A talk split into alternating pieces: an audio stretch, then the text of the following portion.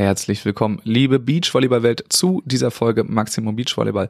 Heute soll es ein kleines Zwischenfazit, ein kleines Update zur WM geben. Wie spielen die deutschen Teams? Wie haben sie gespielt? Wie geht's weiter für die deutschen Teams? Natürlich eigentlich gestern am Dienstag wäre das besser gewesen. Das war aber zeitlich nicht ganz machbar. Deswegen heute mit unserem Experten Sebastian Fuchs einmal eine Einschätzung. Wir wollten eigentlich eine knappe halbe Stunde machen. Es ist jetzt über eine Stunde geworden, also schnallt euch an ähm, das ist geballtes Beachvolleyballwissen und äh, ja, ganz spannende Einschätzung mit Sebastian Fuchs. In diesem Sinne viel Spaß mit der Episode. Aber zuallererst machen wir noch ein kleines bisschen Werbung für den neu eingestiegenen Partner hier für die WM Hello Fresh. Ja, ihr kennt das sicherlich zum großen Teil schon. Das sind diese Boxen, die man nach Hause geliefert bekommt, wo alles drin ist, damit man zu Hause lecker kochen kann. Alle Zutaten gleich in der Box plus das Rezept. Das Rezept, was man sich vorher schön ausgesucht hat. Ja, ich habe das diese Woche ausprobiert. Da gibt's im Moment die Fresh Summer Gerichte. Ähm, ja, alles irgendwie frische, leichte Sachen. Zum Beispiel äh, gab's gestern hier zu Hause im Haushalt Belen die Spaghetti al Limone und heute probieren wir mal den Bistro-Salat mit kernigen Ziegenkäsetalern. Ich bin sehr gespannt, aber auf jeden Fall kann euch das sagen, dass das wirklich jeder Idiot auch nachkochen kann. Ähm, man kann sich die Rezepte dort aus über 30 verschiedenen äh, abwechslungsreichen Rezepten jede Woche neu aussuchen. Man kann das Ganze im flexiblen Abo jederzeit anpassen, die Lieferung dann pausieren, wenn man mal nicht da ist oder so, oder auch gleich kündigen, wenn man es eben nicht mehr haben möchte. Äh, die Zutaten sind frisch und hochwertig und kommen von zertifizierten lokalen Erzeugern bei HelloFresh. Und die Verpackung des Ganzen, also jede einzelne Verpackung, äh, ist recycelbar und die Lieferung erfolgt nachhaltig und klimaneutral. Ja, ich habe natürlich jetzt nicht nur hier die Werbung mitgebracht, sondern auch einen Gutscheincode für euch mit dem Code HF, also Hello Fresh HF Beachvolleyball spart ihr bis zu 90 Euro auf die ersten vier Boxen von HelloFresh. Den Versand für die erste Box gibt's gratis obendrauf nochmal. In der Schweiz ist das Ganze bis zu 140 Schweizer Franken ähm, oder bis zu 90 Euro in Deutschland und Österreich. Also nochmal, Code heißt HF Beachvolleyball, HelloFresh HF Beachvolleyball und damit bekommt ihr bis zu 90 Euro auf die ersten vier Boxen plus den Versand der ersten Box gleich noch oben drauf. Also direkt mal hin da, Boxen auschecken, Rezepte auswählen und Bestellung absetzen mit HF Beachvolleyball. Alle Infos, den Code und auch den direkten Link zur Bestellung findet ihr in den Show Notes.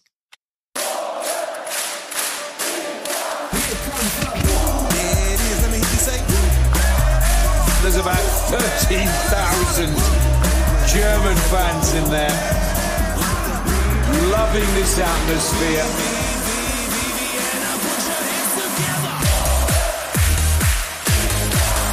And the German fans are on their feet.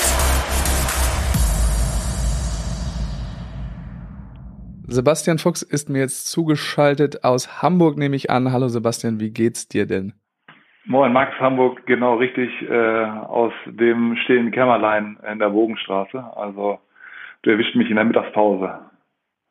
Das ist ja sehr freundlich, dass du deine Mittagspause für uns opferst quasi. Wir wollen heute so ein bisschen über die WM sprechen, vor allem äh, jetzt ein kleines Zwischenfazit ziehen mit den gemachten Spielen. Heute, ich vielleicht erkläre ich erstmal, wann wir aufnehmen. Heute ist Mittwoch, ähm, jetzt ist 14.30 Uhr. Eigentlich wäre gestern irgendwie wahrscheinlich ein geilerer Tag gewesen, weil da diese äh, Lucky Loser Runde nur war. Heute haben wir jetzt die ersten KO-Spiele schon gehabt, aber anders ging es jetzt leider nicht. Das heißt, über ein paar Spiele, die schon waren, können wir sprechen und die noch kommen. Äh, und dann versuche ich das möglichst schnell zu veröffentlichen, damit wir dann fast noch live sind, äh, damit wir dann nicht äh, so dermaßen falsch liegen, wenn wir dann danach äh, noch veröffentlichen. Aber genau, wir wollen eigentlich nur so ein bisschen auf die Ergebnisse gucken, jetzt gar kein großes Gesamt äh, Bild gucken, aber du kannst ja trotzdem mal sagen, wie dir die WM so, wie du die wahrnimmst und wie sie dir gefällt. Ja, ich äh, war absolut äh, Feuer und Flamme, weil das eine der geilsten Locations ist, an denen ich damals auch noch spielen durfte, also Foro Italocchio in Rom. Ist, äh, mega nice. Äh, das Stadion, äh, ich weiß, alle SpielerInnen sind dort angekommen, erstmal Bilder vom Center Court gemacht. Leider ist da ja nicht so viel passiert, auch bisher. Also die Bilder von vor der WM und jetzt äh, sehen ungefähr gleich aus. Also wenig, wenig ZuschauerInnen, die da dorthin kommen. Das finde ich so ein bisschen schade, aber sonst, ja, wie man es von Rom um diese Jahreszeit erwarten kann. Ne? Extrem heiß, so wie es aussieht. Also jetzt auch um die Mittagshitze da zu spielen, ist, glaube ich, gar keine Freude und man sieht es dann äh, auch in den in den Spielen. Ich habe jetzt äh, heute mir Elas Wickler äh, angeschaut und dann Müller-Tillmann mir auch noch angeschaut. Also äh, da sieht man schon, dass es ganz schön äh, Kräfte kostet, glaube ich, bei den Temperaturen dort zu spielen. Aber sonst sieht's äh, sieht's cool aus. Also auch ähm, auf den Sidecourts mit dieser kleinen Tribüne in der Mitte mit diesen drei Stufen, die dort sind, äh, ist glaube ich eine richtig coole Atmosphäre. Und gerade wenn es dann an die Abendspiele rangeht, ähm, die äh, machen dort immer richtig Laune zu schauen. Ja, ist auf jeden Fall eine richtig geile Location. Äh, du ja. sagst es leider noch nicht so gefüllt. Ähm, ich behaupte aber, dass das, gut, jetzt langsam könnte es mal losgehen äh, mit der Füllung der Tribünen, weil so dieses erste Wochenende und so, wenn ich mich da richtig erinnere an Hamburg, da war jetzt auch noch nicht so die absolute Party äh, bei den ersten Gruppenspielen, die ja generell jetzt auch nicht äh, von ihrer Attraktivität äh, so glänzen, aber wie gesagt, über solche äh, Grundsatzthemen wollen wir jetzt hier vielleicht gar nicht sprechen. Und du sagst es, ich weiß nicht, ob allen das so klar ist, dass es da wirklich jetzt gerade 40 Grad heiß ist teilweise ja. auf dem Center Court und auch abends noch bei den Abendspielen noch über 30 Grad warm. Und das sieht man jetzt den, den Spielerinnen und Spielern auf jeden Fall richtig an. Also äh, gerade Svenja jetzt am Ende im, im Tiebreak dann auch noch, die muss ja ordentlich Meter machen dann noch mit dem Durchlaufen. Das hat man richtig gemerkt, dass da, äh, dass da die Hitze so richtig brennt.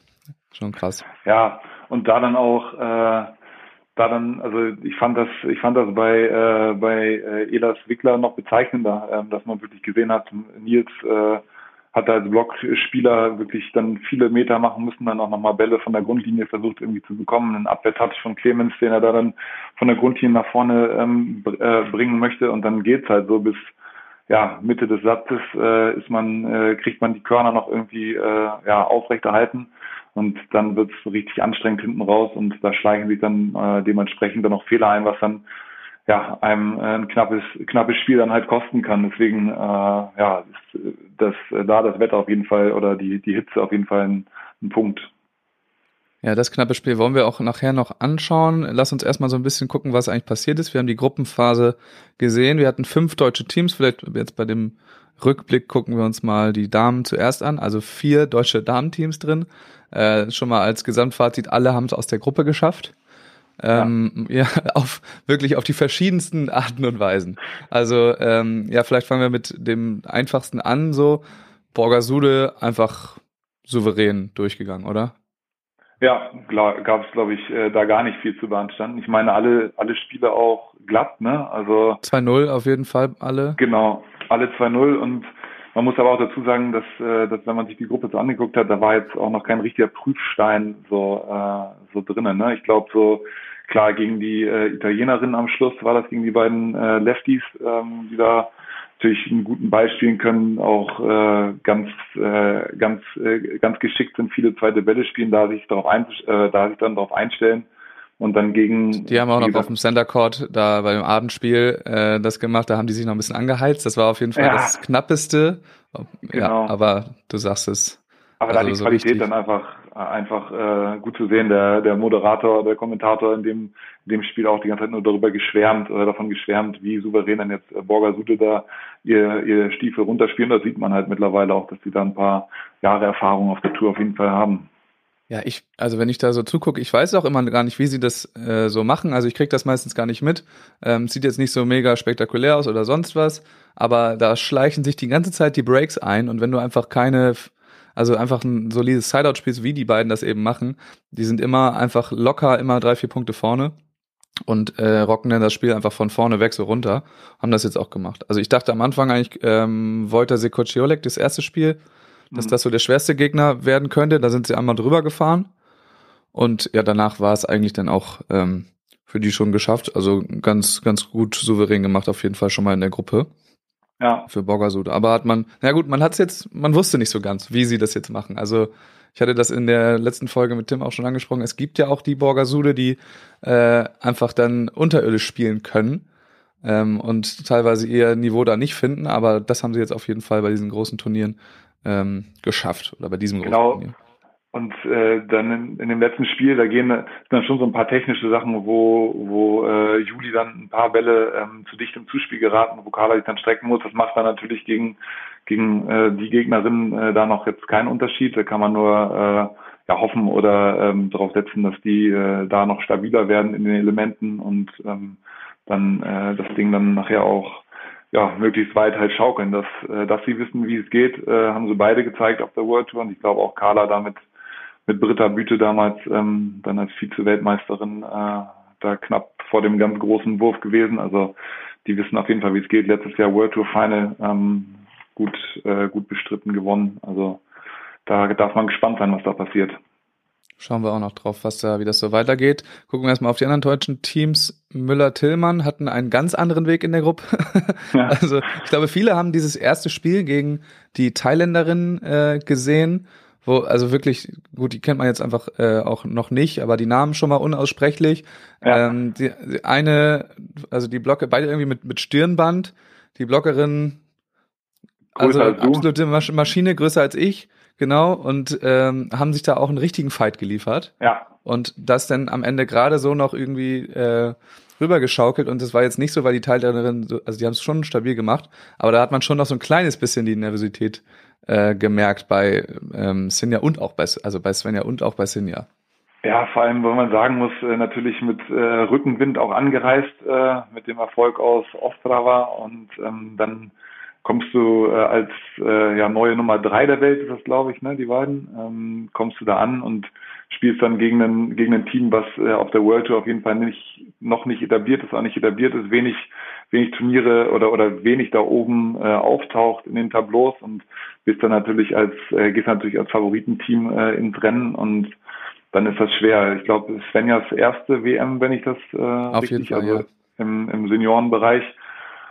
Und dann ist das äh, ja in dem Stadion schon mal eine, eine Hausnummer und hatte mich oder, oder hat mich richtig gefreut, dass sie es da am Ende gedreht haben. Und ähm, ja, also nach dem verlorenen ersten Satz war es ja auch, ne, dass sie da dann besser an Tritt gekommen sind und das gewuppt haben, war richtig cool zu sehen. Und äh, was ich da, was ich da schön finde zu sehen, ähm, ist äh, ja die Selbstverständlichkeit, mit der so eine große, mit der so eine große Dame dann auch ans obere Zuspiel rangeht und sowas und da wirklich eine Qualität abruft, mit der sie Sinja dann immer wieder in äh, Situationen bringt, aus der sie dann ihre ihre taktischen Schläge anwenden kann, aber auch mal ein Durchle auch mal ein durchlädt. Äh, das ist wirklich äh, richtig cool und Sinja macht das auch macht das auch gut, führt führt gut, finde ich, hat eine hat eine gute Idee, ist viel bei sich, äh, versucht ähm, dem dem Spiel ihren Stempel aufzudrücken durch Aufschlagvarianten und genau klare Anweisungen an, äh, an Svenja. Das äh, gefällt mir gut, was ich da gesehen habe.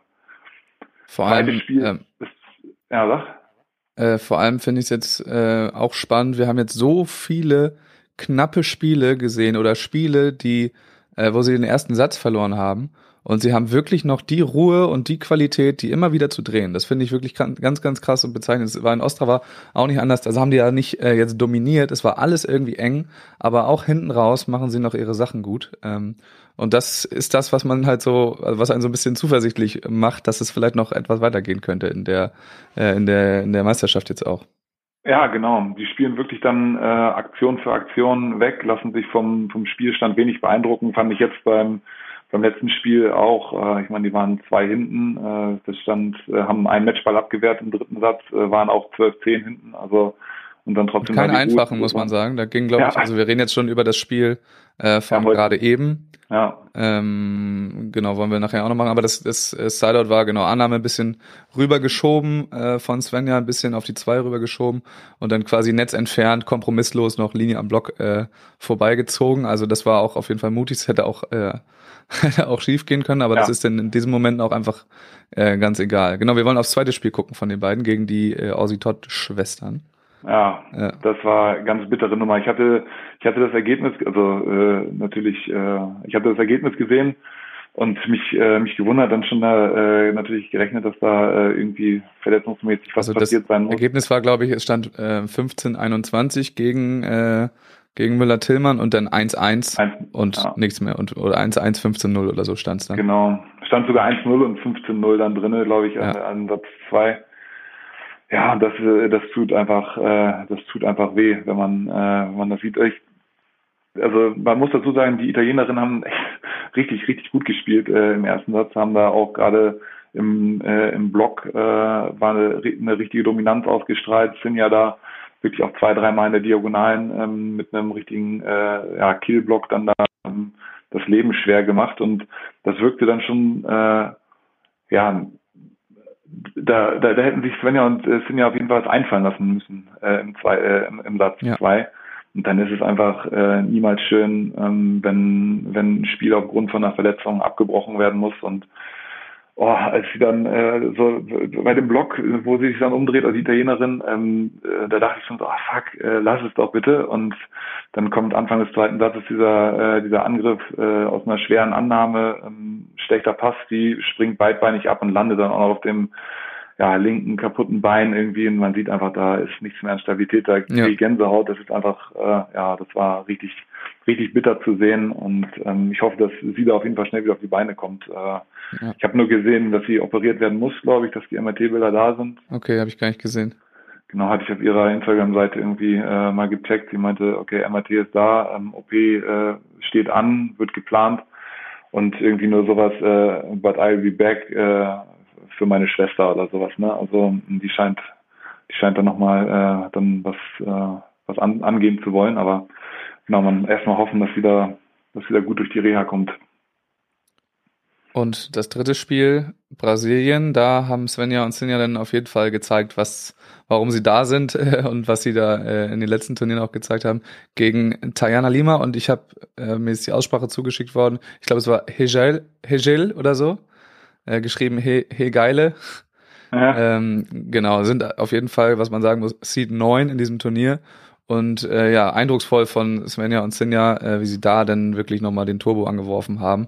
Dann 2-0 gewonnen haben. Ich glaube, der erste war 24, 22 oder sowas. Der war auf jeden Fall wieder auf der Kippe und dann aber im zweiten war es deutlich. Also eigentlich dann am Ende nochmal äh, sich den Gruppensieg dann äh, erarbeitet. Ja, komplett. Und das ist ja, äh, das ist ja schön, dass die, ähm, dass die Konstanz, ähm, also bei, bei einem neu formierten Team und gerade bei einer, äh, bei einer so jungen Spielerin ähm, noch nicht in jedem Spiel äh, ja da ist, ist glaube ich selbstverständlich, aber dass man immer wieder diese dieses Level sieht, was äh, was sie spielen können und sie schaffen es, werden es dann immer häufiger schaffen, das abzurufen. Dann mal ist es ein ganzes Spiel, mal dann ist es irgendwann ein ganzes Turnier, irgendwann ist es eine Saisonphase und ja, also ich bin auch echt gespannt, was das in, ähm, in Zukunft äh, bringt und stimmt, äh, stimmt wirklich auch wieder mal so ein bisschen äh, positiv äh, für, für die deutschen Volleyball-Ladies da dann auch äh, ja so, so gut gespielten Beachvolleyball dann zu sehen. Nicht, dass die anderen das nicht auch machen, ne? aber dann so ein, äh, so, so ein junges Talent, äh, was da dann mal wieder reinsticht, das ist schon, ist schon richtig cool. Wir haben noch andere Teams, Sebastian. Zwei weitere Damenteams. Ne? Bei den Männern geht's nachher schneller, deswegen halten wir uns jetzt bei den Ja. Damen ein bisschen länger auf. Äh, Ittlinger Schneider haben es auch aus der Gruppe geschafft, ähm, auch souverän mit dem Gruppenzweiten am Ende. Ähm, ja, mussten sich auch ein bisschen reinspielen, haben, glaube ich, gegen Mexiko am Anfang das erste Spiel gemacht. Da noch, ja, typisch so ein bisschen ängstlich, kann man fast sagen. Ja, ein paar, paar zu einfache Bälle, paar Fehler gemacht, haben dann am Ende 2-1 gewonnen. Ähm, ich weiß gar nicht mehr, gegen das zweite war, das war gegen, glaube ich, den, den Seed 4 aus der Gruppe, also das war dann relativ, ein relativ deutliches Ding und haben sich dann aber gegen Betschart, ähm, Quatsch, Hüberli Brunner, so rum, Ja. ähm, genau, ehemals Nina Betschart, ja, dann äh, zwar sehr gut geschlagen, aber da hat's dann, hat's dann am Ende doch nicht gereicht, sind dann mit dem Gruppenzweiten dann da rausgegangen. Aber Ja, da muss man dazu sagen, gegen die, gegen die Schweizer Ladies kann man schon mal äh, auch ein Spiel äh, verlieren. Ähm, da muss man wirklich konstant die Leistungen abrufen. Äh, da ist dann äh, Frau Hüberli einfach auch eine Wand am Netz. Ne? Das ist der Wahnsinn, was die auch, wenn sie ihr Timing gefunden hat im Block da, dann, dann aus, äh, ausgraben kann. Natürlich auch mit einem sehr guten Trainer im Hintergrund mit Christoph Diekmann, der die beiden ja betreut. Und da, die sind ihren Weg gut gegangen, finde ich, äh, eine schöne Entwicklung genommen in den letzten Jahren. Also gegen die kann man, kann man verlieren. Sind auch echt am Start jetzt in diesem Turnier, muss man sagen. Äh, also das war wirklich auch auch gerade in dem Spiel, von den anderen habe ich jetzt noch nicht so viel gesehen, aber äh, ist halt einfach, willst du im in deinem eigenen Sideout nicht gegen die beiden spielen, weil eben dann, du sagst es, Tanja vorne, äh, einfach eine aggressive Blockerin, ähm, wie man das offenbar in der Schweiz eben so macht. Ähm, Ja. Da gibt's ja noch, noch weitere, wenn man an Joanna Heidrich denkt. Aber äh, dahinter eben der Nina, die auch einfach eine überragende Abwehrspielerin ist. Und ähm, die beiden sind jetzt auch nicht klein. Also wenn die denn den Ball haben, beide mit Balltalent, Ball irgendwie abgewehrt oder äh, auf der eigenen Seite, dann, dann knallt's auch danach. Also da musst du schon sehr, sehr hohes Niveau an Sideout spielen, um äh, da überhaupt irgendwie ranzukommen und sehr, sehr gut aufschlagen dazu noch, weil du willst ja auch noch Bälle verteidigen von denen. Also So einfach, Das ist schon so schwer, einfach gegen kann die Volleyball sein, ne? Warte, jetzt hast du gerade kurz gestockt. So einfach kann Beachvolleyball sein, äh, sein sage ich. Also einfach konstant spielen, gut aufschlagen und Ja, dann hast du es. Dann hast du es. Genau, Ettlinger Schneider ähm, spielen nachher noch, äh, da kommen wir dann gleich nochmal drauf, aber haben es äh, ja dann doch am Ende souverän aus der Gruppe geschafft. Ein Team hat es äh, auch aus der Gruppe rausgeschafft, haben am Anfang Laboureur Schulz sind das, ähm, gegen die Französinnen Placette Richard, die schon ja seit Ewigkeiten gefühlt, also seit drei, vier Jahren, sich immer in den äh, Qualis tummeln der großen Turniere, das dann hin und wieder auch mal schaffen, aber jetzt kein äh, etabliertes World Tour Team in dem Sinne sind. Man hat sie jetzt mehr kennengelernt durch die King of the Court Formate und so, wo sie dann immer dabei waren. Total spielfähiges Team mit aber einer begrenzten Endgeschwindigkeit am Ende. Und ich hatte vorher schon äh, den Case gemacht, dass es halt einfach dieses Spiel willst du nicht unbedingt als erstes Spiel haben. So. Also, dass du einfach so ein spielfähiges Team hast, die auch ohne was zu verlieren in so eine WM reingehen. Ähm, ja, und dann hat es auch tatsächlich Laboure Schulz dann damit getroffen, die haben das erste Spiel dann verloren. Aber äh, ja, also für Sarah natürlich auch die erste WM, für äh, Chantal natürlich nicht. Äh, und das, ja, kannst du dann auch, also es ist gut ausgegangen jetzt am Ende und du kannst es dann auch äh, verkraften quasi, dass, äh, dass man das verloren hat. Ja, wichtig ist die Reaktion danach. Ne? Da gehört dann auch bei einer bei einer WM äh, hat man dann auch gesehen, gehört dann auch ein bisschen Glück dann vielleicht mal bei den Punkten mit dazu oder halt einfach die die äh, diese Fähigkeit, dass man dass man wirklich ähm, dass man wirklich jeden Punkt äh, zu Ende spielt oder jeder Punkt zählt. Ne? Also dass das das Ratio nachher um aus der Gruppe rauszukommen oder Lucky Loser noch zu spielen, kann extrem wichtig sein und das haben sie gut gemacht, finde ich. Also Genau. Zweiten äh, Pflichtsieg dann auch quasi gemacht und äh, richtig, richtig gutes Spiel danach gemacht, was auch wieder hoffen lässt, dass es vielleicht noch ein Stück weitergehen kann ähm, gegen die amtierenden Weltmeisterin, gegen Kanada, äh, auch noch richtig, richtig gut und richtig, richtig knapp verloren nur. Ähm, und damit dann, dadurch, dass es dann alles so knapp war und so, haben sie dann am Ende einen der besten vier Gruppendritten waren sie dann durch ihre Punkte-Ratio und äh, waren dann direkt in der K.O.-Runde. Macht natürlich dann den Gegner, der jetzt kommt, nicht leichter wahrscheinlich. Ähm, Ja. Denn als Gruppendritter kriegst du in der Regel den Gruppenersten. Und die Gruppenzweiten spielen untereinander gegeneinander. Ähm, aber sie mussten, konnten eben überspringen diese Lucky Loser Runde und sind äh, direkt quasi in der K.O.-Runde gesetzt. ja, Und dann, Sebastian, sind wir schon bei den Männern angekommen. Gruppenphase Elas Wickler. Oder, ja gut, also ich wollte noch zu den Frauen sagen, ähm, es gab, ich habe eben nochmal die, die Gruppen so durchgeguckt oder die Gruppenergebnisse. Es gab dort kaum Überraschungen. Also zumindest jetzt mal, wenn man die gesamte Gruppenphase sich anguckt, gab es kein Team, was ähm, nicht weitergekommen ist, wo man das auf jeden Fall vorher gesagt hätte. Also niemand ist Gruppenvierter geworden, äh, den man das nicht äh, zugetraut hätte, weiterzukommen. Deswegen wollen wir da uns gar nicht länger aufhalten. ja. Ähm, genau, und über die Sinnhaftigkeit dieses Ganzen, dass es wirklich so groß ist und wir so viele Teams haben, da spreche ich dann nach der WM nochmal ähm, mit geeigneten Partnern. Also nicht, dass du nicht geeignet wärst dafür, aber äh, Vielen Dank, ja, verstehe ich. wir bleiben beim Sportlichen heute einfach aus Zeitgründen. ähm, nee, Elas Wickler, genau, was, ja, du hast, glaube ich, viel gesehen von den beiden. Ähm, erster, erstes Spiel war ein, war ein Sieg, wenn du dich dann daran erinnern kannst. Ich glaube, das war gegen die beiden Uruguayer, Hannibal Kairus. Aha. Ähm, ganz am Anfang, unglaublich knappes Spiel. Ähm, kein, kein schönes Spiel und am Ende ein 2-1-Sieg für äh, Elas Wickler. War das das erste Spiel? Bist du sicher? Das war das erste. Okay. Müsste, oder? Oder kann es auch das zweite gewesen sein? Ich bin mir, äh, ich bin mir gerade, ich bin mir gerade nicht sicher. Ich habe eins von denen auf dem äh, Center Court gesehen, meine ich. Aber haben sie das Ja. gewonnen? Ich weiß aber nicht mehr, äh, welches das war. Hast du die Ergebnisse gerade da? Also, ach so, kann sein, warte mal, das, äh, also sie haben auf jeden Fall 2-1 gewonnen gegen Hannibal Kairos, das kann ich dir sicher Ja. sagen. Ähm, und das müsste das erste gewesen sein, ja. Okay. Das habe ich, äh, da habe ich glaube ich äh, wenig verfolgt, was das, äh, was auffällt bei den beiden, ähm, dass da ähm, auch jetzt äh, also viele viele Ei oder oder viele direkte Eigenfehler. Das ist mir so aufgefallen. Also viele Bälle, die äh, im Aus äh, im Auslanden äh, geschlagene Bälle ins Aus dass man im Aufschlag hohen Druck geht und viel Risiko nimmt, äh, ist eine andere Sache. Aber diese direkten Eigenfehler im Angriff, die haben mich haben mich dann äh, doch gewundert. Entweder das ist was, woran sie arbeiten, dass sie versuchen wollen, halt risikoreich zu spielen und da die Fehler dann in Kauf nehmen. Aber ja, das äh, war mir so, war mir so aufgefallen.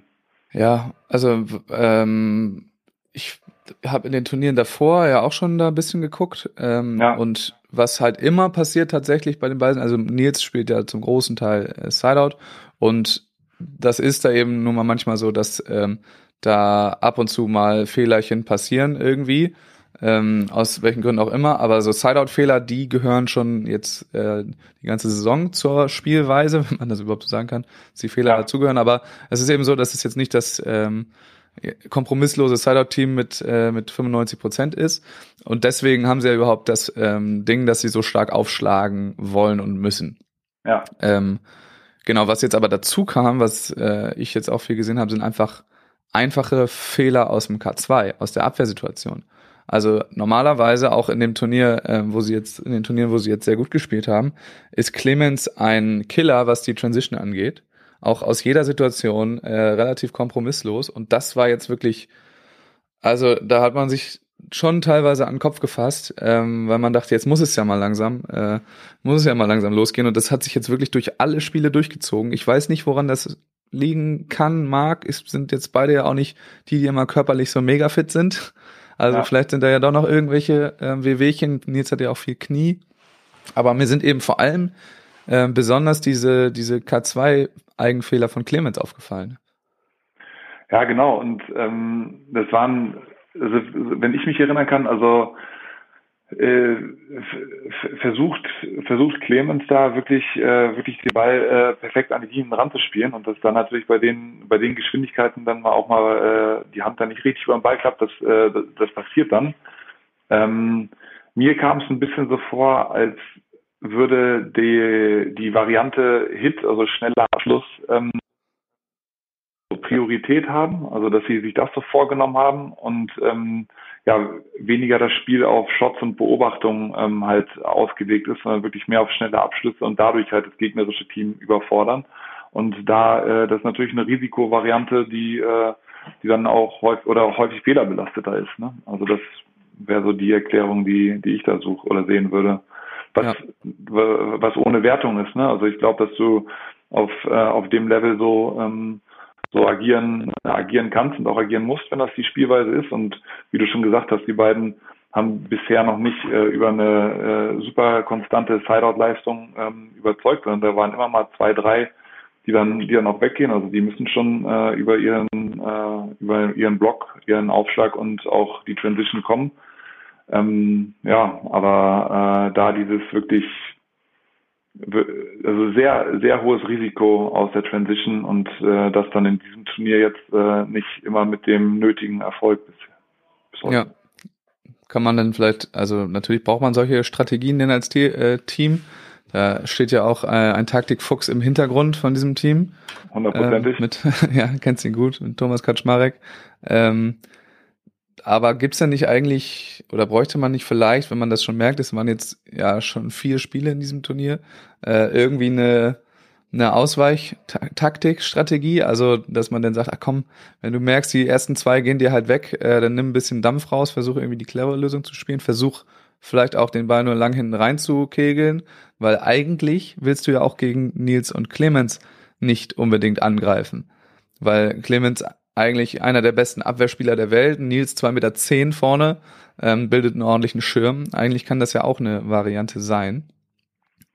Ja, genau da, da, da, wie ich jetzt, also nur wie ich von außen beobachtet habe, äh, sah es aus, als wollten sie äh, mit dem häufig mit dem ersten Ball, also mit dem ersten Ball aus der aus der Abwehrsituation heraus dann auch ähm, den Ballwechsel beenden, also sich da nicht zu längeren Rallyes irgendwie hinreißen lassen. Das kann eine, oder das kann eine Variante sein, weil jemand körperlich angeschlagen ist und äh, keine langen Rallyes gehen kann, möchte. Also da bin ich aber auch nicht im Bilde, ob da irgendwas irgendwas im Argen ist. Äh, ich meine, Nils hat man nach dem letzten Gruppenspiel äh, da am Sand liegen sehen und äh, der ist auf jeden Fall nicht sofort wieder aufgestanden. Ähm, da weiß ich nicht, was da was da der, der, der Fokus ist. Aber das kann, das kann eine Variante sein, bevor wir hier viele Körner äh, in, einer, in einer langen Rallye verlieren, versuchen wir auf den Punktgewinn zu gehen. Damit werden wir in äh, XY Prozent äh, erfolgreich sein.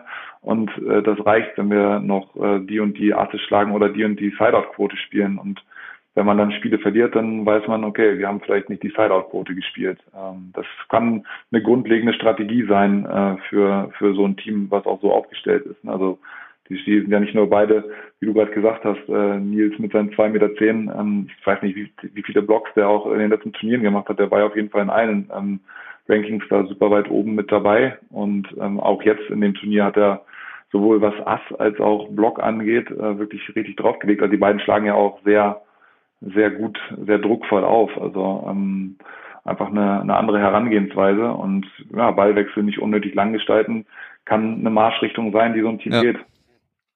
Leider, leider ist das alles zum, äh, zum Unmut, muss ich sagen, der Fans, weil attraktiv ist es halt leider nicht, was sie spielen. Also das ist natürlich, müssen sie die Taktik und Strategien so aussuchen, wie es gerade passt und wie es auch aufs Team passt. Ähm, aber ich muss für mich sagen, attraktiver Beachvolleyball ist das nicht unbedingt. Ähm, einfach auch, weil natürlich viele Aufschlagfehler auch dabei sind, wenn die eben das hohe Risiko gehen.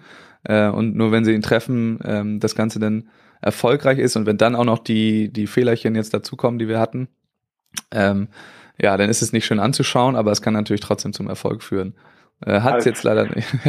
ist das, ist das Witzige, weil du sagst, als außenstehende Person äh, da irgendwie äh, unattraktiv, das ist ja auch immer die, äh, die, äh, die Diskussion, ähm, was guckst du dir lieber an? Guckst du dir lieber lange Rallyes an oder bist du Sideout und dann ist das Ding weg?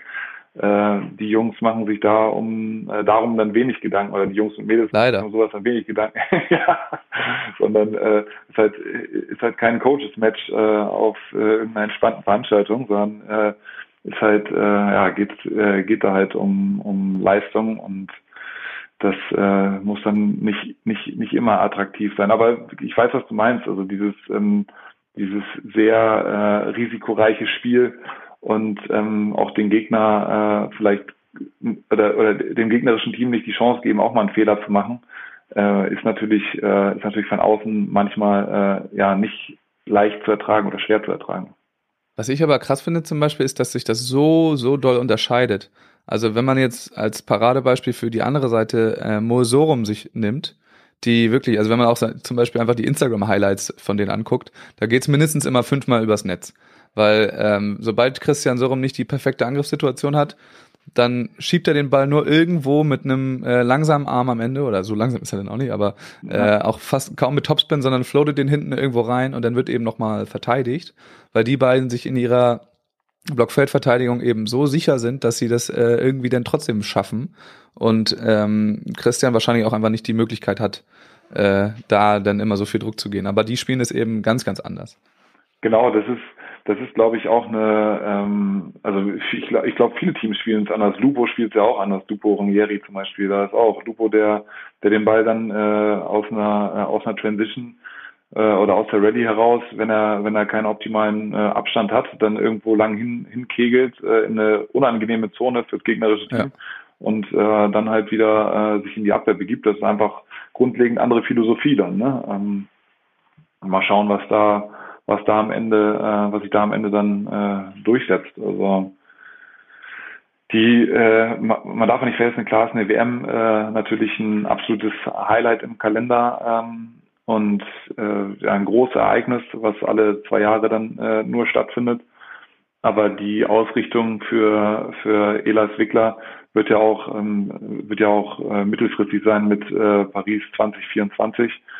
Und ähm, dann jetzt auch mit dem Start in die Saison, der bei den beiden ja auch etwas, etwas unrund, äh, etwas wackelig war. Ähm, also mit, äh, mit äh, Krankheit, Verletzung und so weiter, ähm, ist man da, glaube ich, froh, dass man da jetzt erstmal äh, erstmal mitspielen kann. Die haben gezeigt in, äh, in den vergangenen Wochen, dass dass sie äh, sich äh, mit den mit den äh, messen können mit der mit der erweiterten Weltspitze und haben natürlich dieses Jahr auch noch ein äh, riesen Highlight mit der EM im eigenen Land vor der Brust, ähm, auf das äh, auf das man vielleicht auch hinarbeitet. Also äh, ich ich, ich habe in, in den vergangenen Wochen vieles gesehen, was mir auch da ähm, Mut macht. Ich äh, finde zum Beispiel, man sieht da schon eine klare äh, Handschrift ähm, im, im Zuspiel bei Nils. Ähm, da ist eine andere Qualität mittlerweile als, äh, als noch in den letzten Jahren. Das ist schön zu sehen, dass es da funktioniert. Was das Thema Ballkontrolle äh, anbetrifft, habe ich auch viele gute Aktionen gesehen, auch jetzt im, im Laufe des Turniers. Ähm, Bälle, wo, wo er sonst wahrscheinlich vor einem Jahr im Kopf gegengelaufen wäre, die er jetzt äh, ganz gut kontrolliert mit gebeugten Armen und sowas. Also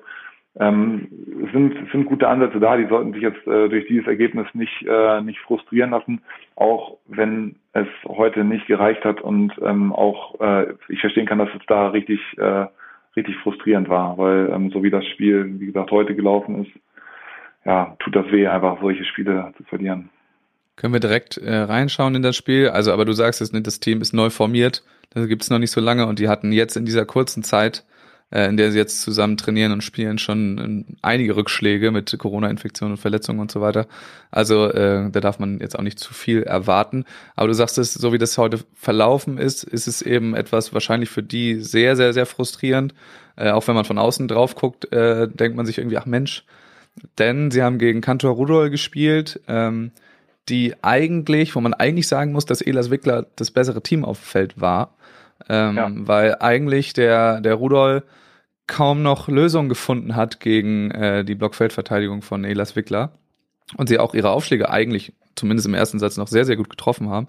Ähm, und ja, die Chancen haben, das, die Sätze jeweils irgendwie eine, eine, große Führung aufzubauen und dann die besagten Fehler, die wir, äh, über die wir gerade schon gesprochen haben, einfach da sich eingeschlichen haben oder ja, die Breakchancen einfach liegen gelassen wurden. Also das war schon sehr, sehr schade anzugucken und jeweils auch, also das Ende der äh, Sätze jeweils mit einem äh, Ass, mit, ja, gerade der erste Satz, da fällt der Ball dann hinter Nils hinten, ähm, kratzt er noch irgendwie die Linie, da fliegt dann auch direkt der, die Kappe weg und dann denkt, dachte man sich auch schon, oh, das könnte jetzt richtig schwierig werden ich fand, also ich, äh, also in, in beiden Sätzen war ja eine Führung auch da zur Mitte des Satzes, ne? Ja. Also gerade auch im zweiten Auch zum Ende. Ja. 18, 17 war, glaube ich, in beiden Sätzen ähm, für, für Clemens und Nils.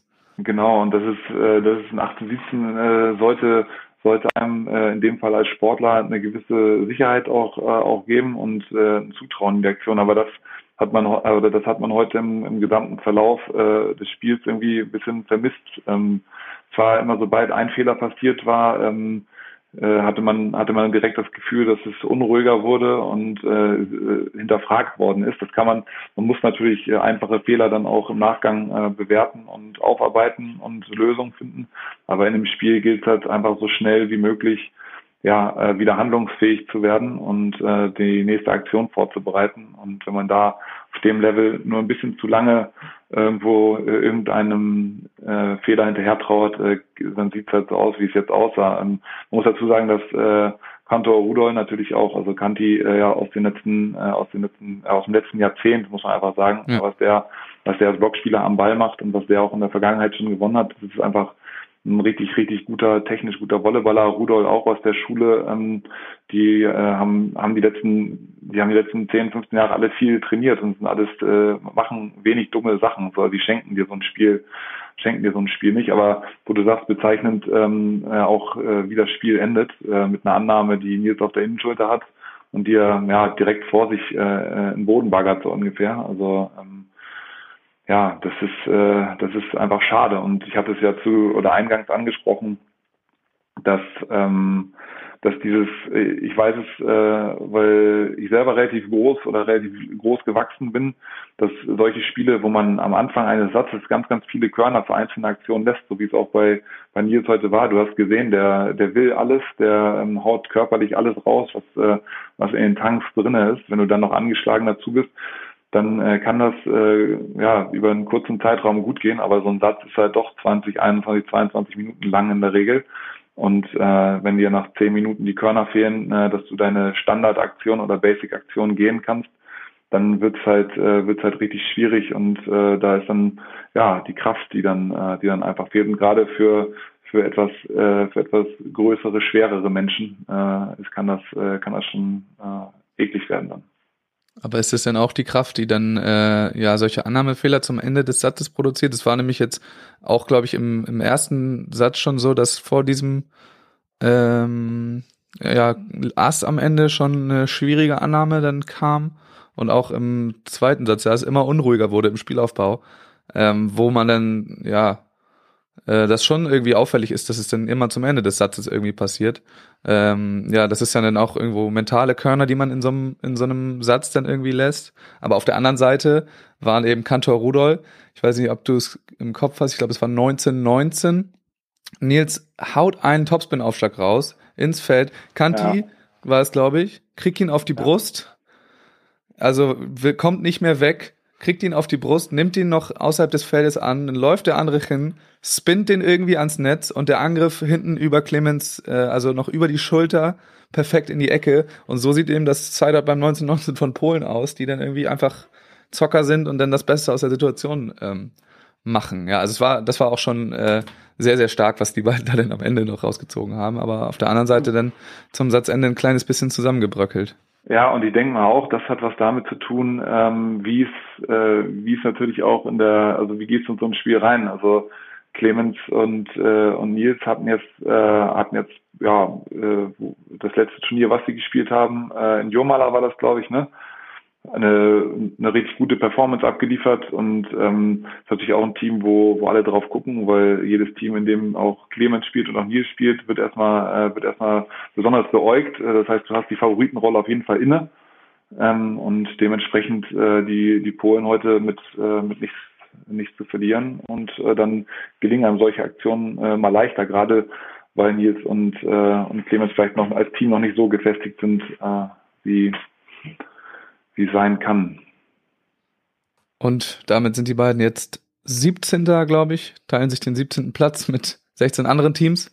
Ja. Ähm, ja, ist sicherlich nicht eine Platzierung, mit der sie gerne nach Hause gehen, aber können jetzt haben jetzt genug ähm, Videomaterial, äh, um sich das alles anzuschauen äh, und ja, sind sicherlich jetzt nicht besonders zufrieden, aber ähm, ja, muss eben weitergehen.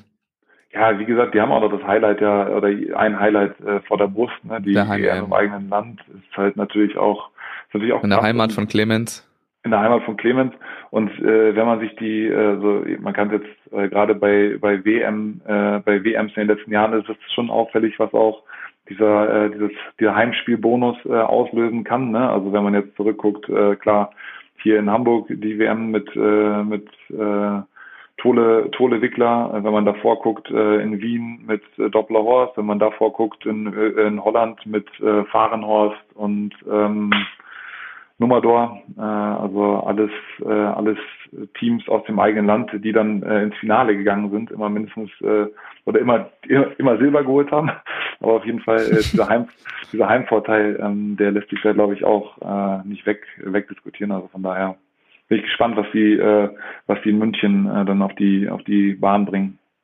Den Heimvorteil, den du ansprichst, also den hat man jetzt bei den italienischen Teams auch, ich finde, bei allen gesehen, egal äh, welcher Seed, es waren ja echt einige dabei. Und wo man es halt vor allem sieht jetzt gerade ist bei Carambula Rossi. Also was ja. die schon wieder hinlegen, äh, auch an, an spielerischer Qualität einfach gerade, aber wie die sich anzünden ähm, vor dem heimischen Publikum und wie auch alle einfach da da sind, um die anzufeuern, ist schon sehr sehr geil zu sehen. Also ich glaube sogar, dass es für die auch ordentlich weit gehen könnte jetzt gerade bei dieser Heim WM. Ja. Du hast den äh, du hast den Baum vorhin angesprochen, den die haben. Genau, also das, äh, sie haben jetzt Grimald Grimald vor der Nase im ersten Spiel. Ähm, dann treffen sie auf Alison Guto oder Herrera Gavira und dann geht's mhm. leider schon potenziell gegen Mulsorum. Okay. Ähm, sollten die denn oder gegen Seidelwaller eben. Also da ist dann, das ist dann Viertelfinale und da können wir uns auf jeden Fall, wenn Carambula Rossi denn ihren Weg so weit gehen, äh, was eben gut sein kann gegen die Teams, die äh, gerade da sind, obwohl man natürlich Alison und die, die spanischen äh, Toreros da mit äh, im Schnitt 40 äh, Jahren gefühlt, im Schnitt 35 Jahren ähm, darf man natürlich nicht unterschätzen, aber für Carambula Rossi geht es dann auf jeden Fall ähm, Richtung ein heißes Viertelfinale, ähm, meiner Einschätzung nach. Das ist richtig geil, was die gerade machen. Ja, aber auch, weil du es äh, weil sagst, äh, auch äh, Seidel Waller, die ja dann heute ähm, Sanders Crab geschlagen haben. Ja. Alter Vater ist auch mal ein Spruch auf jeden Fall. Ja, die sind auf, also haben sie ja letztes Jahr schon dann gezeigt, dass sie da richtig am Start sind. Also ja. ja, sonst immer so ein bisschen unterm Radar geflogen, aber können auf dieser Tour, wenn sie gut drauf sind, wirklich immer jeden schlagen. Das ist wirklich, Seidelwaller sind auch ganz vorne mit dabei. Ähm, das wird halt, das ist ein richtiger, richtig fieser Baum übrigens da. Aber wenn man das anguckt, oben links, ähm, in diesem Baum, wenn ihr das mal angucken wollt, äh, auf der Beachvolleyball World Seite gibt's den. Der ist relativ garstig. Ja. Also da sind eben, wie gesagt, nur so rum drin.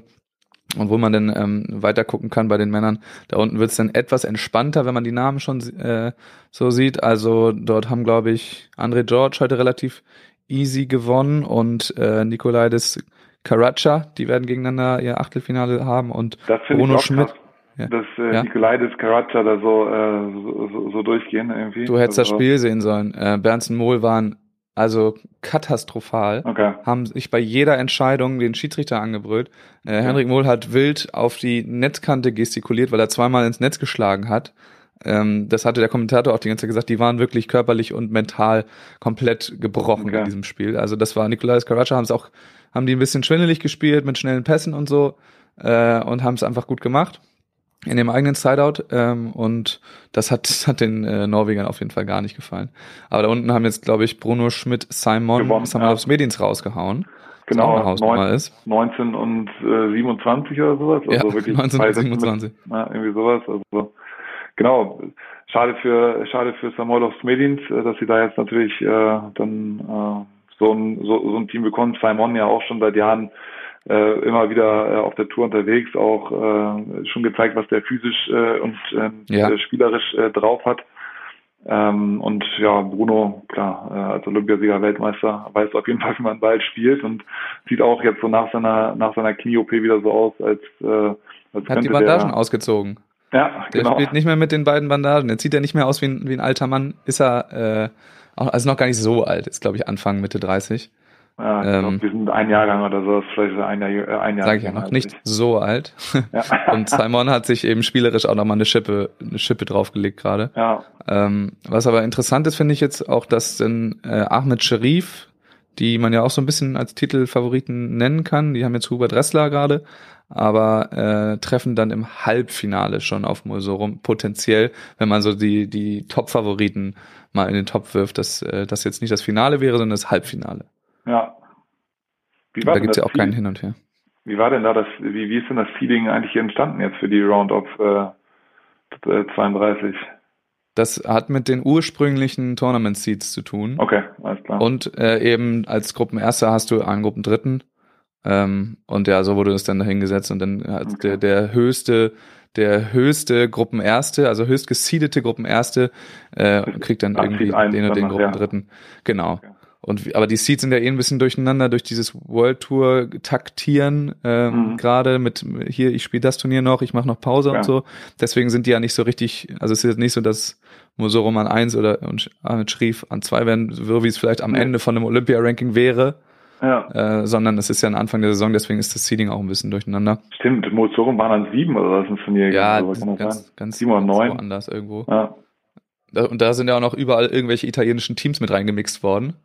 Auch, Klar. also wie das Seeding passiert ist, habe ich jetzt nicht nachgeschlagen. Das äh, kam mir ein bisschen sketchy vor auf jeden Fall. Ja gut, aber wo wir Ähm, gerade bei Heimvorteil waren, dann gucken wir auf die andere Seite vom Baum und da finde ich ja äh, Nikolai Kotafara, das ist ja unfassbar. Also das ist wirklich, ich kann nur jedem empfehlen, Alter. vorgestern Abend Ey, das, das habe ich auch gesehen. Das war Ja. unglaublich. das Spiel gegen Born Crab und da den ersten Satz. Guckt euch das an. Unglaublich. Vorgestern Abend, äh, heute ist Mittwoch, also Montagabend, das letzte Gruppenspiel. Das war Ja. um, hat um 23 Uhr angefangen, war eigentlich um 22 Uhr angesetzt, haben Ja. die da nachts gespielt und der Junge hat einen Satz hingelegt.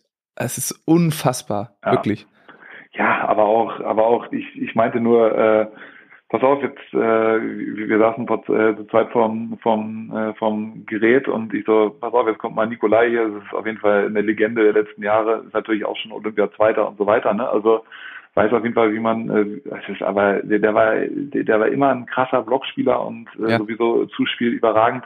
Aber was der da jetzt auch, äh, auch am Montagabend nochmal in den Sand gezaubert hat vor heimischem Publikum, mit was für einer Ruhe und äh, das ist un unglaublich. Also für mich auch immer noch so die, die, die Szenen, die aus den letzten Jahren hängen geblieben sind. Deswegen war ich fast ein bisschen traurig, dass Nikolai Lupo äh, nicht mehr, äh, dass es die nicht mehr gibt als Team. Das ist halt einfach super gut gematcht. Und wenn man da einfach mal ein, äh, eingibt, Nikolai Lupo Highlight, äh, dann findest du einfach so viele Bälle, auch Olympia oder WM in Hamburg oder so, wo der Nikolai einfach einen Ball von der anderen Feldseite über zehn Meter zuspielt, perfektes, perfekten Pass und außerhalb Ja. der Antenne irgendwie rumgeschwingt. Einhändig war der. Einhändig, genau. Also das ist, und die, da bin ich auch gespannt. Also wenn die das Level halten können, was sie jetzt die letzten zwei Wochen zeigen, drei Wochen zeigen, dann äh, ist mit denen auf jeden Fall zu rechnen. Ja, also das ist wirklich, äh, Kotafava ist, glaube ich, so alt wie ich oder so. Der ist jetzt ja. 23 äh, und liegt da gerade richtig. Ja, nee, ja. Ich glaube, der ist mein Jahrgang zumindest. Okay. Ähm, und Loop, äh, hier Nikolai, ja, du sagst, es ist eine Ruhe und der hat ja eine Kelle auch. Es ist unglaublich. unglaublich. Er holt gefühlt auch gar nicht aus. Also der hat so einen, so einen abgehackten Armzug, aber da kommt einiges dahinter. Der ist auch, glaube ich, der ist so groß wie du, meine ich. Ja. Der ist äh, zwei Meter drei, hat aber, glaube ich, Arme, die bis zum Boden gehen. Also er sieht ja, ja. auch so unglaublich äh, lang aus einfach und ja, das ist, das ist alles ganz gute Qualitäten. Ähm, also für die, die Italiener, du sagst das Heimvorteil, die haben jetzt auch jetzt nicht den ähm, Killerbaum. Die haben jetzt die Kubaner gegen die Clemens und Nils verloren haben, die auch einen richtig guten Ball spielen gerade. Also eine mhm. typische kubanische, ultra athletisch. Die sind auch beide irgendwie zwei Meter groß, glaube ich, die Kubaner. Ja. Ähm, aber das ist jetzt auch nicht. Ähm, na gut, danach kommen entweder Renato, Vito, Renato Vitor Philipp oder Perosic Schweiner für Nikolai ja. Das wird also ein richtiger Härtetest. Hast du da einen Live-Score? Nee, ne? Die haben gerade gespielt, habe ich gesehen. Ähm, ich habe das hier offen, ich gucke einmal. Äh, Renato, die gehen jetzt in Tiebreak, wenn ich das richtig sehe. Äh, Renato Vitor Philipp sind 14-12 vorne, jetzt gerade im Tiebreak, also könnte sein, dass die das holen. Wahnsinn. Ähm, genau, das ist natürlich schon mal ein kleiner, ein kleiner Upset. Ja. Äh, weil man auch Perosit Schweiner jetzt gerade, die in einer guten Form waren, äh, weiter vorne gesehen hätte. Übrigens auch ja, noch, wenn ich ganz kurz noch erwähnen will, ist, äh, sind die Esten. Novak mhm. Tisa, die auch ja. irgendwie einfach richtig, richtig abreißen mit äh, richtig viel Spielwitz, auch richtig, ja. richtig, richtig geil äh, am Start sind. Die sind auch noch in dem Baum unterwegs. Also ja. kann man sich auch noch mit angucken, auf jeden Fall. Und Schlechter Deering, wo auf jeden Fall der Dan Deering äh, auch äh, eine Maschine ist, wenn es vorne am Netz äh, zur Sache geht. Und äh, Sam sowieso auch, äh, oder äh, Sam äh, ja mittlerweile auch schon mit so viel World Tour Jahren und äh, einem echt absolut soliden Spiel. Also interessant. Ich ja, sag mal, viele, dann, viele, viele interessante Teams da drüben drinnen, ne? Mega interessant, vor allem, also für die es alle irgendwie, äh, wo man jetzt auch nicht sagen kann, dass, dass das jetzt eine, eine schlechte Baumseite wäre. Äh, da da geht's schon, geht schon auch, glaube ich, richtig zur Sache noch nachher. Vor allem hast du dann auch da unten dann noch äh, Ermakora Pristauz, die auch äh, auch gut äh, ah, die, ah, nee, die sind raus. Gerade raus, die sind gerade gegen Sharkrunner rausgeflogen, die ja aber auch gerade irgendwo an fünf der Welt oder so ähm, genau. sind, weil die einfach immer gute Ergebnisse fahren.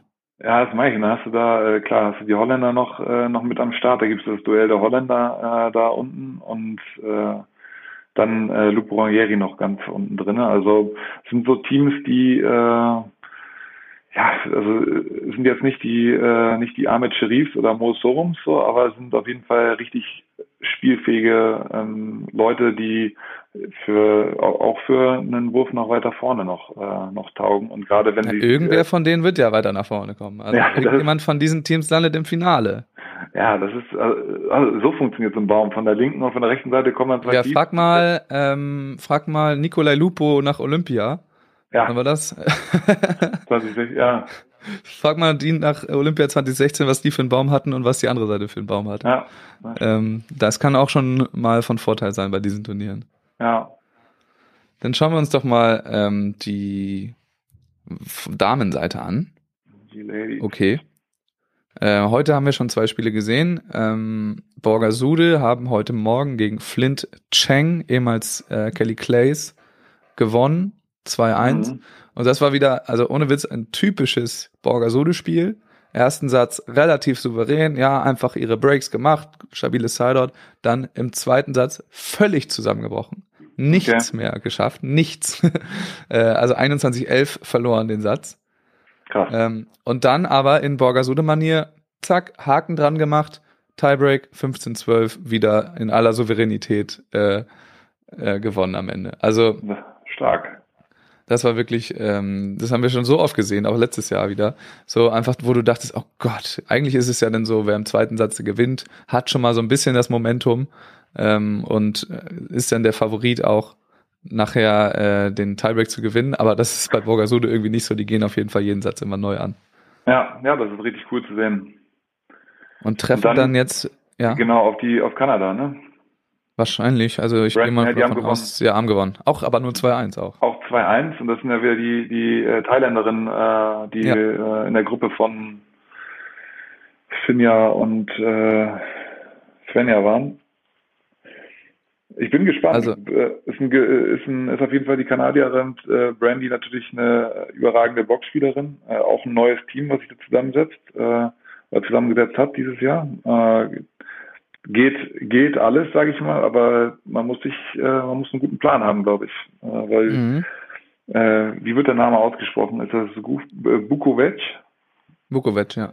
Ah, sie hat auf jeden Fall sehr gut aufgeschlagen, was äh, im Laufe des Turniers. Ähm, ja. Hat äh, da auch wirklich von der äh, von der Grundlinie richtig Druck schon entwickelt und wenn du dann eine aggressive Blockspielerin davon hast wie Brandy, dann äh, äh, wird's hart. Ja, das ist auf jeden Fall das, das potenziell schwierigere Spiel als das, ähm, das ist ja jetzt das Achtelfinale, als das Viertelfinale, was danach kommen könnte. Also da direkt jetzt am Anfang schon mal ähm, die zwei, äh, zwei Blöcke da vorne. Danach kommen dann entweder Menegatti Gottardi oder Galay Pereira. Ich weiß nicht, ob die schon gespielt haben zu diesem Zeitpunkt. Ähm, ja, die aber noch nicht jetzt wirklich im, also sowieso Menegatti Gottardi sich noch nicht so richtig gefunden haben irgendwie. Ähm, eine etwas ältere mit einer sehr jungen, die jetzt wieder sich zusammengetan haben, die es äh, noch nicht so, also die ich einfach persönlich noch nicht so stark fand. Ja. Und auch Galay Pereira äh, dann für Borgasude, also wo man auf jeden Fall als Favorit reingehen könnte. Und dann nach unten äh, sind dann noch äh, Megan und Nicole, also die McNamara-Zwillinge gegen Scampoli, Bianchin. Ähm, oh, das ist auch geil. Da sind jetzt drei Linkshänder dabei auf dem Feld dann. Ja, ja, witzig. ähm, ja, also Borgasude, viel Glück im nächsten Spiel, äh, aber der Baum lässt, lässt etwas hoffen, finde ich, ähm, auf dieses, ja, auf einen Weg, der bis ins Halbfinale führen kann. Äh, weißt du eigentlich noch, damals WM 2019, das ist ja exakt der gleiche Spielmodus. Und da war der Mittwoch ähm, aus deutscher Sicht katastrophal. Da waren wir mit ähnlich, ich glaube, es waren auch alle deutschen Teams, ähm, sind aus der Gruppe rausgekommen. Ja. Und dann sind eins nach dem anderen sind die deutschen Teams umgefallen. Ähm, bis auf Tole Wickler, wo man schon dachte, um Gottes Willen, was wird das für eine WM hier für uns? Ähm, das ist ja zum Glück heute nicht der Fall. Nee. Äh, aber das ist mir vorhin eingefallen, dass auch wieder Mittwoch ist und dass da das so war, dass wirklich alle Teams, und da haben die noch die Lucky Loser Spiele gewonnen am Tag davor und so. Ja. Und dann sind die da nacheinander rausgeflogen. Das war wirklich richtig, richtig schlimm. Äh, aber zum Glück, zum Glück haben heute Müller-Tillmann sich auch noch gehalten. Aber über das Spiel haben wir vorhin eigentlich schon geredet, ne? Genau, das fand ich, äh, fand ich stark, wie sie es hinten raus gelöst haben. Man hat auch da gesehen, äh, dass es richtig, richtig warm ist. Ne? Also da, äh, da ist Sven ja dann auch danach einfach nur noch glücklich im Sand zusammengesunken und ähm, ich finde das immer Wahnsinn, wenn man es, äh, wenn man sieht, dass, äh, dass es da wirklich gerade ja ums äh, ums Überleben auf dem Court geht, so ne, dass man da wirklich sieht, wie sich die Spielerinnen in dem Fall mit mit sich auseinandersetzen müssen, ähm, um den nächsten Ballwechsel zu spielen. Das ist wirklich äh, richtig richtige Arbeit und äh, das, äh, das sieht man denen an, dass es bei der Hitze einfach äh, ein, ein richtiger, äh, dass es ein großer Faktor ist und ähm, ja, da haben sie gekämpft, haben sich am Ende belohnt. Ist richtig cool, dass äh, da hinten das auch noch mit der Blockarbeit gut funktioniert hat. Ja. Das äh, sind ja ihre sehr, Aufschläge. Sehr wichtige da, Blocks gesetzt. Ja, richtig wichtige Blocks gesetzt und sind ja ihre Aufschläge ähm, dann auch dementsprechend äh, äh, dementsprechend gut äh, oder das gut vorbereitet. Ich glaube, die hatten, äh, ich glaube, die hatten in der Situation einen sehr klaren Plan. Man sieht es auch in der letzten Auszeit. Äh, Finja redet dann nochmal ähm, auf, äh, auf Svenja ein und sagt, okay, so und so machen wir es jetzt. Es war ein sehr klarer Plan. Der Blockerfolg äh, gibt dann gibt dann dem Team auch recht und das macht Spaß zu sehen, wie die beiden das, äh, wie die beiden das oder die, die Entwicklung der beiden in den letzten Monaten macht Spaß und da ist ja auch dann Kirk dann mit dabei als Coach, der ähm, der denen da, glaube ich, richtig, richtig gut tut. Das ist schön zu sehen, dass, äh, dass die Arbeit fruchtet. Und die treffen jetzt die beiden ähm, auf Sponsel Cannon im nächsten Spiel. Das ist mhm. dann äh, wahrscheinlich morgen. Ähm, ja, ist auch ein Brett auf jeden Fall. Die sind richtig gut drauf gerade in diesem Turnier.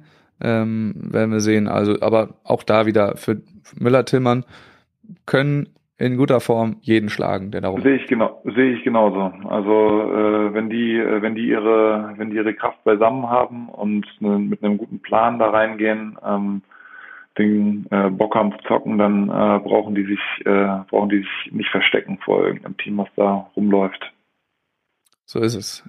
Ittlinger Schneider sind auch auf der Baumseite, spielen jetzt gerade, während wir reden, äh, gegen Clancy und Maria Fee, ähm, die Vize-Weltmeisterin von 2019. Ja. Und ist Olympia, Vize-Olympiasiegerin. Ja. ja.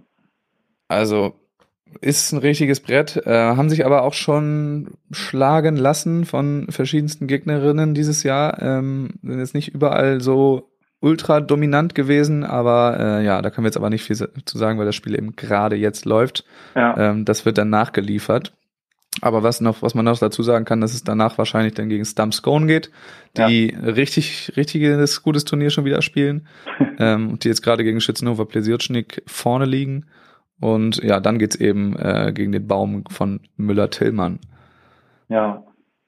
Ein weiteres Team haben wir noch im Rennen, Sebastian, und das ist Laborer Schulz. Die sind nachher heute Abend gegen Talita und Rebecca dran. Die sind im brasilianischen Baum gelandet da unten. Die sind im Brasilienbaum, das ist auch schon wieder was für Brasilien. Ne? Also ja. die treffen sich so häufig auf den Turnieren. In keinem anderen Baum ist ein brasilianisches Team und alle vier sind im Laborer Schulz Baum.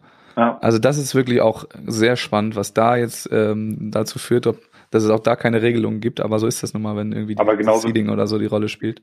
Nur wenn man auf Oder der Schweizer Baum oben. Schweizer Baum, genau. Also nur wenn man ja. drauf guckt, dann hast du da auf jeden Fall ja auch, äh, also da auf jeden Fall auch drei Schweizer Teams, die äh, dort oben äh, aufeinandertreffen und dann natürlich oben das Duell der Schwestern, Sister Act. Also man muss auch dann noch sagen, das wird, ähm, also das, das schreibt ja die eigenen Geschichten, aber es ist halt potenziell wieder das Viertelfinale von den Olympischen Spielen. Heidrich Verger de Pré gegen Hüberli Brunner, äh, das damals eben Heidrich Verger de Pré gewinnen konnten. Ähm, oh ja. Das könnte wieder, das könnte wieder das Viertel, ah, nee, nee, das Achtelfinale, Achtelfinale ja. wird's dann. Schade. aber äh, da treffen sie dann in der K.O.-Phase wieder aufeinander. Auch. Ähm, wir sind mega gespannt. Sebastian, ich will nur eine Sache noch von dir wissen. Ähm, wer ist so dein Favorite-Team gerade in dem ganzen Turnier? Ähm, bei den Männern oder Frauen? So, was hast du dir jetzt, was, was ist wirklich das, das Beste, was du dir anguckst? Mm, ich schaue noch einmal schnell drüber. Ähm, also ich finde, ich finde bei den Frauen äh, muss man sagen, haben wir, also ist, äh, ist die Spitze sehr breit mittlerweile. Also es gibt ja. so, es gibt so irgendwie fünf, sechs Teams, wo du sagst, die ähm, die können da, äh, die können da relativ weit vorne auch, ähm, auch mitspielen und auch weil die, äh, weil die Amerikanerinnen sich in den Konstellationen äh, erst einspielen müssen ähm, und die Brasilianerinnen ja auch. Also ist das, äh, ist das auf jeden Fall, wo, wo man, äh, wo man gespannt sein darf. Also wenn ich auf, äh, auf Titel setzen müsste, jetzt an der Stelle, würde ich äh, mit, äh, mit Kanada gehen, äh, mit äh, Paven Melissa. Ich finde ähm, die, also gerade Melissa, ähm, was die, was die macht, äh, finde ich, finde ich richtig gut. Dann mit einem super soliden Block mit einer Linkshänderin da vorne, die da eine richtige Waffe ist. Äh, irgendwie so für mich äh, gerade oben vom, vom Gefühl her, aber wie gesagt, alle. Das wäre dann aber auch eine Titelverteidigung, ne? Ist das, ich glaube, das ist noch nie vorgekommen für ein Team zumindest, kann das sein? Ja, das kann gut sein, ja. Ähm, das wäre dann natürlich schon eine absolute Hausnummer. Ja, aber sonst. Aber ich, ich weiß, wo du herkommst auf jeden Fall, also wo das, wo das herkommt. Ähm, ich finde gerade auch ähm, fand ich Hüberli Brunner sehr beeindruckend, ja. was die gespielt haben. Also ähm, da sehe ich auch im Moment gerade was, was K2 angeht, war das ganz, ganz weit vorne. Und natürlich muss man irgendwie Stamskone in diese, in diesen Top Fall. werfen, weil ich glaube, niemand hat Bock gegen die zu spielen. Nee, keiner, keiner, keiner mag das. Ja. auch krass, krass, äh, was Katja Stamm dort im Block einfach ja. macht. Also es gibt ja, ja, jetzt mittlerweile viele große Blockerinnen, aber vergleich mal die Blockart von äh, Svenja Müller ja. und Katja Stamm. Ja, es ist, also das erinnert mich tatsächlich so ein kleines bisschen an, an Kira Walkenhorst, äh, ja. weil es auch einfach dieses mega aggressive rüber und reingreifen ist, was ja. was Katja da macht. Also das ist ja wirklich wirklich, wirklich wie vom Bock, anderen Stern. Ja, so wirklich auch so dieses ähm, also eins gegen eins, ne, das was du im Block halt brauchst, ne, also wirklich. Äh, das hört sich jetzt so blöd an, mir fällt nichts Besseres ein, aber geil sein auf dem Ball, geil sein auf dem Blockerfolg und äh, genau, das ist schön zu sehen. Mein Akku ist gleich alle übrigens, sagt mir mein, sagt mir mein Endgerät hier. Ja, wir machen auch nicht mehr lang. Ähm, ja. Aber die sind auf jeden Fall irgendwie auch dabei. Einmal noch zu den Männern. Ich habe es gesagt, ich leider ist der Baum irgendwie äh, nicht so gut, aber Carambula Rossi gefallen mir einfach äh, wirklich sehr gut. Also das, das macht einfach sehr viel Spaß. Die haben jetzt auch knappe Spiele geschafft und immer gegen Ende einfach nochmal ähm, richtig was performt. Äh, und ja, ich bleibe einfach bei Italien. Also Nikolai Cottafava ja. sind für mich ein, also eins von diesen Teams, äh, würde ich wirklich Geld drauf wetten, dass eins von diesen Teams ins, ins Halbfinale kommt. Ja. Ähm, und wenn sie dann schon mal da sind mit der Crowd im Rücken, zumindest mal eine Silbermedaille für Italien ist, glaube ich, drin bei der WM. Mehr geht ja meistens nicht. Das, äh, das ist richtig bitter, ja. äh, ja, aber. Ja, aber also bin ich äh, bin ich mit dir. Also das äh, also bei mir ist eher Nikolai Kotafava noch und ähm, wenn ich auch gespannt bin, wie die sich weiter schlagen, äh, André George. Ja, also. habe ich auch gerade gesehen. Ja.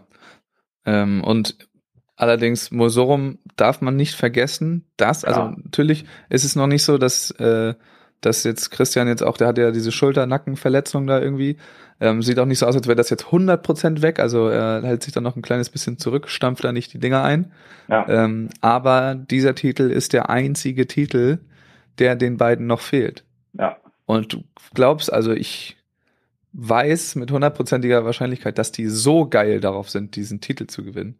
Ja. Äh, und normalerweise, wenn sie das sind, dann ähm, ja, dann packen die das auch. Ne? Also die ja. haben ja einfach da irgendwas in ihrer Mentalität ist ja so ein bisschen anders als bei anderen Teams. Das heißt, man darf die auf jeden Fall jetzt nicht abschreiben, äh, obwohl Nein, das jetzt nicht gerade sportlich vielleicht die die Top-Favoriten jetzt gerade in diesem Zustand ja, gut, sind. Gut, aber ich meine, die haben auch Ostrava gewonnen. Also äh, bitte. Ja, gut. Äh, nee, aber trotzdem, da ähm, Klar, Ahmed die sind Scherif auf jeden Fall im drin, also, Halbfinale mit. Genau, Ahmed ja. Scherif sind da ja auch noch mit drin. Also da hast du schon, da also der Ahmed Scherif und äh, und Moritz Forum kannst du da glaube ich reinsetzen und dann musst du halt sehen. Also gut, das wird dann gegen mich sprechen, dass André George da irgendwo weiterkommen. Mhm. Ja, ähm, gegen mich das Carambula Rossi ist irgendwie. Genau, aber das ist ja aber ja, die kannst, kann, die kannst du ins Halbfinale setzen und ja. dann guckt man auf der anderen Seite, ähm, wer da noch mit auffüllt und äh, hofft, dass es ein italienisches Team ist, das uns viel Spaß macht. Ja. Sebastian Fuchs, ich danke dir, dass du deine Mittagspause so geopfert hast. Wir danken deinem Arbeitgeber dafür. Richtig aus. Das ist sehr herzlich. Das hat wirklich Spaß gemacht. Wir haben ähm, weit überzogen aber eine In-Depth-Analyse, ähm, so eine bekommt ihr sonst nirgendwo. Also ähm, wir gehen jetzt direkt das Spiel von Ittlinger Schneider, die führen gerade 11 zu 10 gegen Clancy Nein. Maria Fee, das gehen wir gleich gucken. Ähm, und ich bedanke mich ganz herzlich bei dir. Du äh, darfst nochmal das letzte Wort gleich ans Volk richten, das kennst du ja schon. Und ich sage ah. schon mal ganz vielen Dank und auf Wiedersehen. Ja, vielen Dank, äh, Max, für die Einladung. Äh, immer wieder nett, äh, mit dir, mit dir zu quatschen und ähm, finde es cool, was, äh, was hier so passiert. Äh, ich freue mich immer wieder auch dabei sein zu dürfen und äh, mit dir über Volleyball zu sprechen und wünsche allen Leuten da draußen einen schönen Sommer. Äh, geht raus an die Strände, Beachvolleyball spielen und äh, ja, vielleicht sieht man sich irgendwo an den Stränden dieser Welt oder in München bei der EM. Wer weiß, Life is a Beach.